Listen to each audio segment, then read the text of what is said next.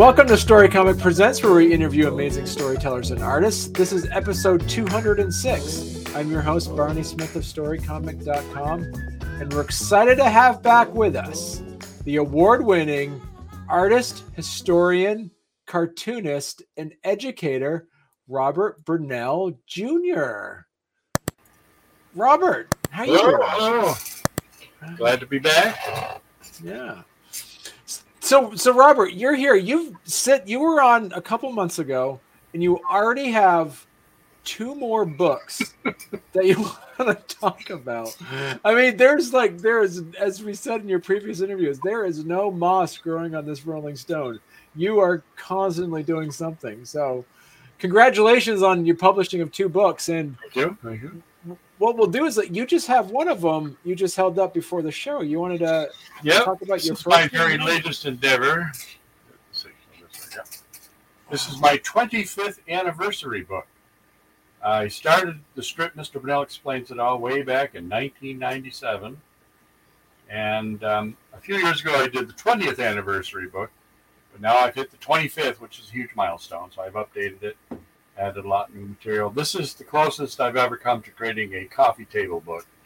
It's hardcover, all colored glossy pages inside, samples of all my various cartoons, plus it has examples of my very early cartoons and so on and so forth. So Wow. you learn everything you ever wanted to know about my strip here. For instance, how one of my strips was used by a French uh, high school textbook to Hmm. tell people how absurd American culture is. All kinds of fun stuff like that. So So hundreds I- of pages. Yeah, go ahead. How many is it? You said it's how many? It's like 100 and 200 and what is it? Uh, well, it's got at least 150 pages, I think. Okay. All full color, glossy. Um, some really old, some of my old black and white strips, so it really allows you to compare what my script was like 25 years ago compared to what it's like today. Oh, I went from the era of pen and ink on paper to all digital with graphic tablets and so forth. Right.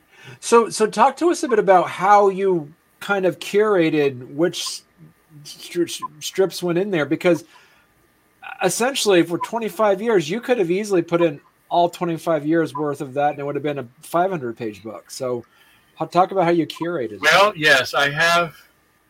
Since I've done the strip for 25 years, I probably have about 3,000 cartoons. And they're all uh, divided by subject. And that's the way I did it in the book. So, um, for instance, movies and TV. Mhm. So it's alphabetized, two or three pages per topic. And what I tried to do is get a sampling of the very earliest cartoons I did on the topic, then ones maybe I did 10 years ago, and then ones that I just did this year Hmm. to show the evolution of the topic and, um, you know, how my thoughts have changed. One of the th- points I make out in the book is because I'm a historian, uh, it's fun to look back at 25 years ago when I was doing cartoons about Bill Clinton or George W. Bush. You know, how have things changed over the years? Some issues have changed a great deal, and other issues haven't changed at all. Uh, ones I did about guns 25 years ago are still relevant today. Ones I did about education and so forth. Right. What about what are some of the ones that have like not changed it? Well, that that have changed significantly. Uh, well, of course, different presidents have come and gone over the years. Right. Uh, but I deliberately tried to choose topics that are evergreen, as opposed to uh, I tried to avoid putting in cartoons that wouldn't mean anything today because the news item that they're about is long forgotten. Right. I make that point in the book. I say there's advantages and disadvantages to being a political cartoonist. Advantages I'll never run out of material because as long as politicians continue to say and do stupid things. but my cartoons have a very short shelf life. And as soon as the news item is passe, the cartoon's irrelevant until we dig it back up again years later from a historical perspective. So, um, I just republished one recently on Facebook that I had done about Ken Starr because he just died. Right. But I did one way back in the Clinton era when the whole Monica Lewinsky thing was happening. So I rummaged through my archives and found that, oh, yeah. And, and so, like I've got a good an example is just recently here in, in the news for in here in Vermont, for instance, as of October first, they are Vermont is going to be able to have, you know, legally you can legally purchase marijuana marijuana uh, items here. So, did you ever see like would that be an example of also of how times have changed? That would be one thing that's that's oh, changed oh, yeah. significantly in the last twenty years. Yeah, that's something I could have never predicted twenty five years mm. ago. Yeah. I, I have been told that my cartoons do predict the future. For instance, in 2011, I predicted Trump would be president someday. but there's some things even I couldn't foresee, and that was one of them. It was interesting when I'm going back, rummaging through the records, the whole same sex marriage thing, because Vermont was on the forefront of that way back in the day with our. Uh, what did we call it? it? wasn't we didn't call it same sex marriage then? It was, it was um, uh, civil civil unions. Civil unions, yes. Yeah. So I had done cartoons about that back when it was happening, and now look at it today. So yeah. Um, so so I guess my question: so would you do like say for your 30th anniversary? Would what would be stopping you from just produce having like a massive like 500 or 600 page book of all of them because where where else can somebody actually have all your Mr. Brunelle explains it all fans well have like a tome of all of your books. That's an interesting idea. I remember when Gary Larson retired, they put out this massive volume of every Far Side cartoon. I think it cost like a hundred dollars to buy that book. I don't know if there'd be a market for a hundred dollar book of Mr. Brunelle cartoons, but I could put out a series of volumes by topic, I suppose. Hmm. Yeah, yeah, that yeah, might... because yeah, because like you said, it's already split up into that, so that'd be interesting. Yeah, so, yeah, so yeah, that's something to consider. And we we we we always talk about Bob that we do have people that that listen and watch the show that are also cartoonists. They're also wanting to learn about this. So this is the first time that I might have interviewed somebody that has actually done a hardcover tome in that sense. So so talk to us a bit about like the the benefits and the, the benefits or the drawbacks of actually investing in making a hardcover version. When would what would be your advice for cartoonists to or when would you suggest doing hardcover? Well, uh, this is my most expensive book, so uh, this will cost uh, about thirty bucks for someone mm. to hmm. buy.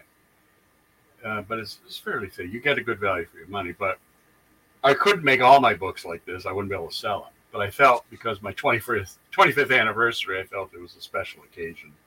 Right. But uh, that's why I went the extra mile and made it a hardback. Um, I suppose I could re-release it as a soft cover, a little cheaper, but um, I got a pretty good deal doing it through a Kindle, Amazon Kindle. So I'm able to um, make them fairly cheaply, even though it's glossy, full color, and so forth. Mm. But it's a very nice book. Somebody who's interested in history of cartooning I know people bought. I did one years ago, as I said, my 20th anniversary. see if I got it. Yeah, here it is. This is the one I did for my 20th anniversary, and I've sold a few. Hmm. But I also do these just for my own records, you know, so I have an archive. The historian in me, it's, it's got to exist. right. And was that was, was your 20th? That was a hardcover too, you said? Yeah. Okay. All right. And how how is and so then also from the self publishing perspective, how have prices changed in five years? They have gone up um, considerably. In fact, I tried. I considered publishing this through Lulu, and I investigated, and it would have been twice as expensive, literally twice as expensive. Wow. So I've pretty much given up on Lulu. Yeah. So my other latest book is this uh, latest collection of my cartoons, and this was also done through Kindle, and I'm able to sell it. Even though this now has more cartoons in it than my previous anthology, I can sell it cheaper because it's uh, it's just cheaper to print going that way. Right. So. Yeah. So, so talk to us a bit about as well that you just had a another new project that we kind of talked about the last time you were on, and we kind of talked about it when um, when our mutual friend uh, Joe Citro was on um, the the week after when we when we chatted, and that was that the two of you were working on a comic book. Here it is. There yes, it is. Vermont Horror Comics, and we had a ball doing this. It was it was a hoop. Uh, Joe, Joe selected five of his favorite stories, and then I created cartoon versions of us, uh, sort of like Click and Clack, the Tappet Brothers from Car Talk, you know, right. or like Scooby Doo, and then we pretended to be a pair of ghost hunters who lived in the, the crypto cryptid castle here, and we uh, go on all these adventures. So he would write the scripts and then send them to me, and then I would break them down and figure out which image should go with it, each line Hmm. and how many, how much dialogue would go on each page and so forth. And then I would create roughs, and I would send them to him, and he would go over them and edit them, and offer suggestions. And then once we agreed on what it should be like, then I redid them as uh, the final versions. Right. We patterned our idea after those old Warren comics from the 70s, like Hmm. creepy and eerie. Right. So that was the kind of effect we're going for. Full co- color cover, but then black and white interior. right. Um, it was a lot of And- fun. So, how is it different? You are normally a uh, a sole sole worker, like you're you're the one that kind of works on your own. How how how much different is it for you to kind of work with a writer? Uh, well, Joe and I had worked on the Vermont Ghost Guide, of course, Right. and we also worked on the Vermont Ghost Experience. So we we worked together on several things. So we worked out a system. Um, we're I'm easy to get along with, and so is he. So we haven't had any major rows or anything. But if we do uh, have a difference of opinion, I usually defer to him because he's the author. So eventually, we discuss it back and forth, and then we reach a compromise, and then we go with it. Right. So. Uh, I remember one of them. One of the compromises that you you talked to us about was the font. Yes. Having it not, yeah. I had originally planned to do all capitals like comic books do, Right. but he wanted uh, small, small letters, uh, like it would be text from a story. That, and so I tried it both ways, and I showed him examples of both types, and we eventually agreed that he was right. It probably looked better doing it with the uh, small letters. It looks more like a text. It fit it actually worked out better visually because it gave me more space to make the drawings. Right. Because that's the chief problem with both cartoon strips and illustration work and a project like this is you're trying to pack a maximum amount of information into a minimum amount of space. Right. So it's all about real estate, you know. Right. And how did this work for him as a writer for that is now he's working in a visual medium in the sense that it's a comic book.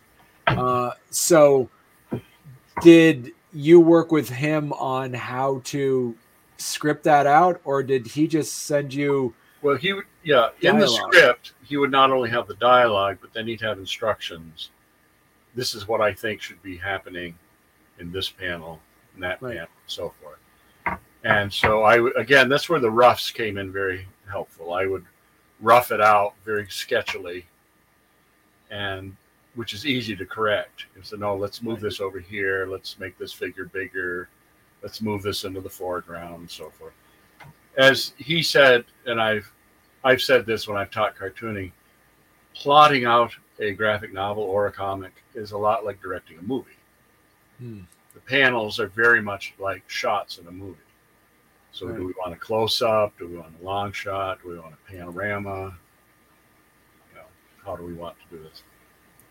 And so, now Oh, go ahead. He usually deferred to me when it came to the visuals, and I always deferred to him when it came to the text. So there are in here there are five stories. Is that Yeah. correct?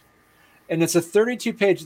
To be clear for our listeners and viewers out there, this is a comic book. It's a 32 page comic book. So you have five stories. Each one is roughly about six pages each. yeah, the longest one is the uh, Northfield Phantom. It's ten pages long. The others are between uh, four and six pages. the stories on here some of these uh, fans of uh, joe citro's uh, work will be familiar with these five or, or any of these stories brand new to the joe citro No, he's written about them in his previous books. okay and uh, yeah, we kind of fictionalized some of them in such a way to make them work in the comic book format, and we left out a lot of details. When he writes about these at length in the books, the stories are much longer. right But these are all actual. Uh, these aren't fiction. These are Mm. actual stories that he's investigated over the years. The, the cover story about the frozen folk of Farmer Morse is a very old story that dates back to the 19th century. And in fact, I first encountered it years ago in the book Mischief in the Mountains that was put out Mm. 60s, I think, by Vermont Life magazine. And um, that's when I and that's about and that and that one er, if i recall that's the story that there's the a legend that in order to save in order to save on food and whatnot that there's a, a legend that um, some vermonters would actually like freeze their frail folks whether it be children or or the elderly freeze them and then thaw them out in the in the springtime Yep. Yep. Yep. And you also have on there the, the lair of the beast. What Yeah. would what's that story that people might be familiar with? Well, the lair of the beast is um, uh, supposedly there was some kind of monster living in a cave, and when the men go to investigate, they find yeah they found the skeletons, and they found a huge cache of uh, Spanish coins, uh, silver and gold, uh, dating back to the 1600s, I think. Okay. So, um, and according to Joe, according to legend, that money's still there. so, no one has claimed it. So, the gist of the story was he said, We should go get it, and then we can pay the rent on our mansion that we're living in. and then you had on there what Matt Mad Anthony's ghost. What was that one? About? Yeah, he's unique in that he's the only ghost that we know of that haunts two places at the same time. Really? Usually, usually ghosts only are in one location, but he's uh, he haunts both Fort Ticonderoga and uh, a place in Vermont as well. So okay. And then you had Lake Rescue. What is that one? Lake about? Rescue is a Bigfoot story. Okay. Uh, Bigfoot is common all across America, but a lot of people don't realize that there have been Bigfoot sightings here in Vermont. In Hmm. fact, when we did the Vermont monster map, Bigfoot was our ringer in case we couldn't find a monster for a certain county, because we tried to get a monster per county. So if there was a county that didn't have a monster, that's where we plugged in Bigfoot. But the gist of this story is that a little girl's lost in the woods and she's taken care of by what she thinks was a sheep. But uh, and then but the rescuers think no, it was probably a bear. But then Joe says no, it was probably Bigfoot. and then the and then the fifth story was the Northfield Phantom. Northfield Phantom, the pig man. Uh, he's mentioned in the book that Joe and Steve Bissette did, the Vermont Monster Guide. Okay. And Steve did a tremendous drawing of the pig man, much better than the one I did. But uh, yeah, the pig man apparently is this creature that's half human, half pig. And he's been sighted around Northfield on several occasions. So I- I'm I'm curious uh, that the two of you are, I would say, pragmatic skeptics in the sense is that uh, for you and I know if I asked Joseph this in a previous interview, I'm just and I, I haven't actually asked you this. Is that where do you, as Robert Brunelle Jr., sit on some of these stories? Are all of those? Would you be able to completely, you know, explain away, or some of these would you scratch your head on? I am. Pro- I probably believe in the supernatural more than Joe does. I do believe ghosts exist. My sister has seen them, and my wife has seen them, and so I do believe in ghosts. Joe, on the other hand, um, is more of a skeptic. His approach, he's more of a folklorist. Right. For him, it's about the stories, and he loves to collect these stories and preserve them, both for historical and literary reasons. And but uh, he always he does leave some room for doubt. I mean, you know, he said yeah, it could be. You know, he never.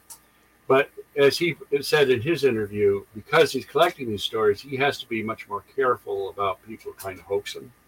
Right. So he he takes a very scientific approach and he backs everything up. He does lots of research and investigates the background stories, and he can tell, as he said, whether somebody's trying to pull the wool over his eyes or not. Right. But a good story is a good story, even if it is patently false. you know? But in the Ghost Guide, I would say at least 50% of the stories uh, have no other explanation. I mean, Hmm. these these really are ghosts. Some of them you can be skeptical about, but others are pretty straightforward. You know, Right. like the house that got filled with water. Did you ever tell you that story? Yeah. Yeah. Yeah. Yeah, there, there's no scientific explanation why that happened. So Right. you know, who knows? And so, how did you pick the? Because literally, you've been working with Joe. There's hundreds and hundreds of stories. Why did you pick these five to be the inaugural issue for your Vermont horror comics? Well, uh, we went through the Ghost Guide that we had done, which has hundreds of stories, Yeah. and we picked ones that I felt would have good visual possibilities. Okay. And then he went through and picked some of his favorites, and then we compared notes, and then we wintered it down to these five. But we're we're currently working on another five because we hope to put out another volume of these. In fact, we'd like to do one of these every few months. Hmm. So yeah, there's plenty more material out there. And is there going to be a point where there's actually also going to be a subplot of of you two as your characters? Like you kind of mentioned, we need to help pay the rent. Is there going to be a subplot Well, generator? We haven't-? Not that far ahead, but yeah, that, that we could. Um, I don't know. That's an intriguing idea. We'll have to investigate that further. it would be fun to, yeah, do do a behind the scenes story where, um, of course, a lot of it's done tongue in cheek. Like the story about Mad Anthony when we're investigating the ghost. Joe wrote in his notes, "We should be carrying lots of ridiculous looking equipment." I didn't show you that page, but we're on the beach, and Okay. um, we have earphones, you know all this gear. If you watch those ghost hunter shows, like on this History Channel, they've uh, turn on the thermal camera, see if you can find it. You know, they all have all this pseudo scientific stuff. So he said, "Let's make it look really ridiculous." And so Right. so, and and are you were you also because you also talked about some of the visual perspective of that? Uh, do you also trying to make sure that there's some uh, geographic equity among all of Vermont as well, or is that just kind of more of a tertiary part of it? In other words, where the stories take place. Yeah. I don't I don't know if Joe took that into consideration when you're selecting the stories or not. Um, there's stories pretty evenly distributed throughout the whole state. Um, we did take that into consideration when we were doing the maps, the haunted house map and the Right. the uh, monster map. We wanted to make sure every county was represented. Right. So um, I think Bur- when we're doing the Ghost Guide, I think Burlington has more ghosts than anywhere else in Vermont, which makes sense. It's the biggest city. Right. But uh, every single college in Vermont has a ghost, apparently. Okay. Yeah. So And and and you, I noticed too, like the, the the beginning of it, that the two of you are sitting in a. Is that mansion in a real life mansion, or is that something that was a fictional one you made up? No, I made that up. Um, okay. It's my fantasy Victorian dream house. I Okay. wanted to make it ridiculously elaborate. So what I did actually is I created a three-dimensional model on um, Google SketchUp, Okay. and that meant I could I could look at it from any angle and use it as a reference for the various pictures. Wow. Yeah, so you can So- do a side view, front view. So talk to us about that. That's that. This is a good tip to to give uh, cartoonists. Talk about Google SketchUp. I use it a lot. Um, I'm trying to think in the I can find you an example. Well, the cover of the Vermont Ghost Experience, that room that we're sitting in, I created on Google SketchUp. Okay. I could import the wallpaper. I could import the furniture. It's like creating a movie set, and then I can move Okay. the camera around, look at the buildings or the room. I can do either interiors or exteriors. And as I said, I can import pictures. For instance, in the background, you see that painting on the wall? That's one of my paintings. I, I just worked it into the, the composition. Huh. And the fascinating thing is, if you do something like that and then turn the camera, it'll keep it in perspective. So it'll take that drawing or painting or wallpaper pattern and it'll keep it in the correct perspective when I change the angle of view.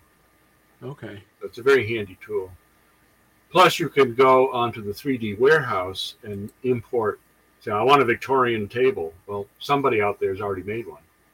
So you can just import it into the model position it where you want it, and so forth. And is and that's and that's is that free to use? Yes, it is. Okay. Is would you be able to do like ta- like entire streets, or is it just like particularly? For, I built an entire city once. really. How I got into using it was when I was an art teacher. My first thing I did once I was teaching a unit on the Middle Ages, and this is when Google SketchUp first came out. This was like 15, 20 years ago. Hmm. I created an entire three dimensional castle with all the different parts. And then I would project it on the screen and show the students I because I could move the cursor around, I could show them here's the inside, here's the ramparts, here's the castle keep, and so forth. And I could look at it from every angle. In fact, I uploaded it into the 3D warehouse. So if you go to the 3D warehouse, look up my name, you'll find it still there. Oh wow. When I That's did my superheroine comic um, about Bella Cose, I wanted to do a scene where she's flying over the city. So I created the entire city. And then I was able to alter the camera so we're up in the sky looking down at the streets. And then I could draw her in place on top of that. Hmm. And that's something that you would be able to utilize. Do you have to have? So I guess the question is that when artists are hearing about this, would you have to use SketchUp? Do you have to have? Can you just use a mouse, or do you have to have to use like some sort of pad or something? No, you can use a mouse. I Okay. used it years ago with just a mouse. And um, once you've created your image and you position your camera where you want it, then you can import that as a 2D graphic into Photoshop. And then you can take your digital pen and draw on top of it different layers of your figures or whatever you want to add to it afterwards. Right. And kind of make it in your own style. Right. Yeah. You could you could do several things. You could put an overlay of uh, uh, what's called like an onion skin that fades it in the background. Then you can come in and actually draw trace on top, making the alterations that you want to make and so forth. Wow. That's interesting. Now, to to to get back at your to get back at uh, at Vermont Horror Comics. Now, as of this recording, we are in uh, in the middle of September. We're re- it's this is fall is basically here. Um, this is the time of year to actually start thinking about the ghosts and ghouls and the and the goblins that seem to prevail prevail popular thought uh, this time of year. Now, if somebody wanted to get this and, and buy this comic, where can they find this comic book right It's on Amazon. Okay.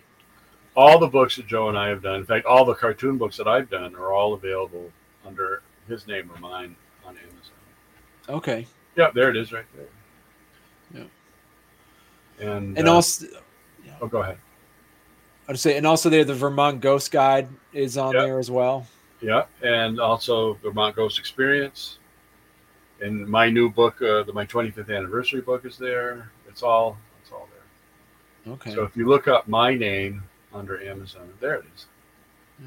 You can find everything you need. Okay.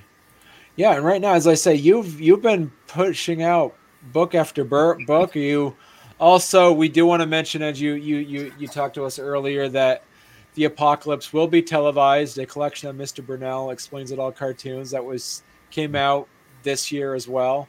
Yeah. Um, and we did talk about your lesser known haunted houses. Yeah. Uh, which is yours. It's almost a uh, almost an homage to to Joe Citro. It's a in way. satire. He wrote the forward to it, but yeah.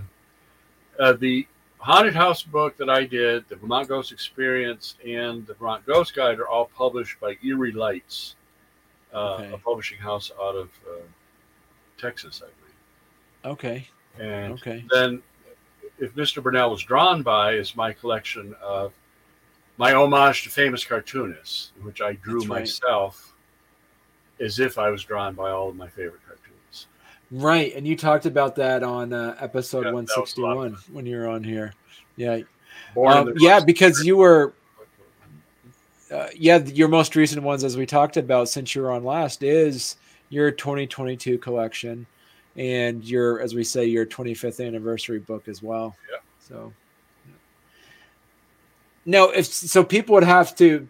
People can also go to MrBrunelle.com Yeah. and see links to that as well. You also have a links to your to your page on there as well. Yep. Yep. It's all there. It's all there, man. Several of these books, including the horror comics, I will have available at the Nonfiction Comic Fest that's coming up October 15th at the Fletcher Library in Burlington. That's right. So look for me there. I guess it goes from like 11 to 5. Yep. And I'll have a table there selling some of these things. It's it's very exciting. It's very exciting, uh, Robert, to to see that that more books, and I'm really excited to see what's going to be next on uh, issue number two. So the plan is once every four months we'll probably get a new issue. Is that the idea? I don't know if we'll have the next one done in four months, but yeah, we're, we do hope to do one. May, we may have to wait till after the holidays to get going on it, but uh, yeah, at some point we do want to get it out. And I'm also working on a book that I began 10 years ago with Elaine Siegel, Okay. who uh, used to be a commentator for NPR's All Things Considered. Right. Unfortunately, she's passed away, but I worked on this book with her 10 years ago, but it never got published.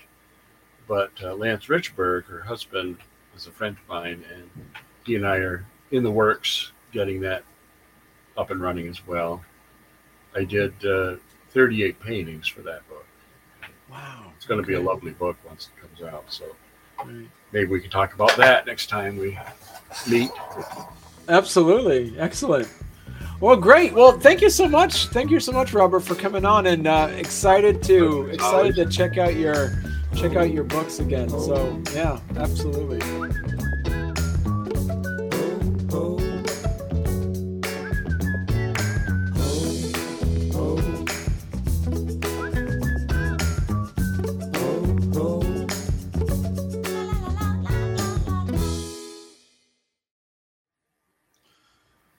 All right, we are live. Here we go, Robert. All right, I'm gonna get the. So this is your fourth. This is your fourth time on, I believe. Is it really? Yeah, yeah, I think you're right. Yeah. Let me check that out. Let me uh, let me pull that out. I So know I'm an official friend of the show. So. That's true. You are. Yeah, you're on episode four, episode 66, 161, and now episode 206. Woo. A lot of sixes. See? Right. Yeah, you should just have me on every every 60th broadcast. See, there you go. Yeah, I'm gonna keep the keep the keep the ball rolling on that. Cool. All right. Uh, let me get the let me get the intro in, Robert, and then we'll we'll jump right into it. All right, here we go.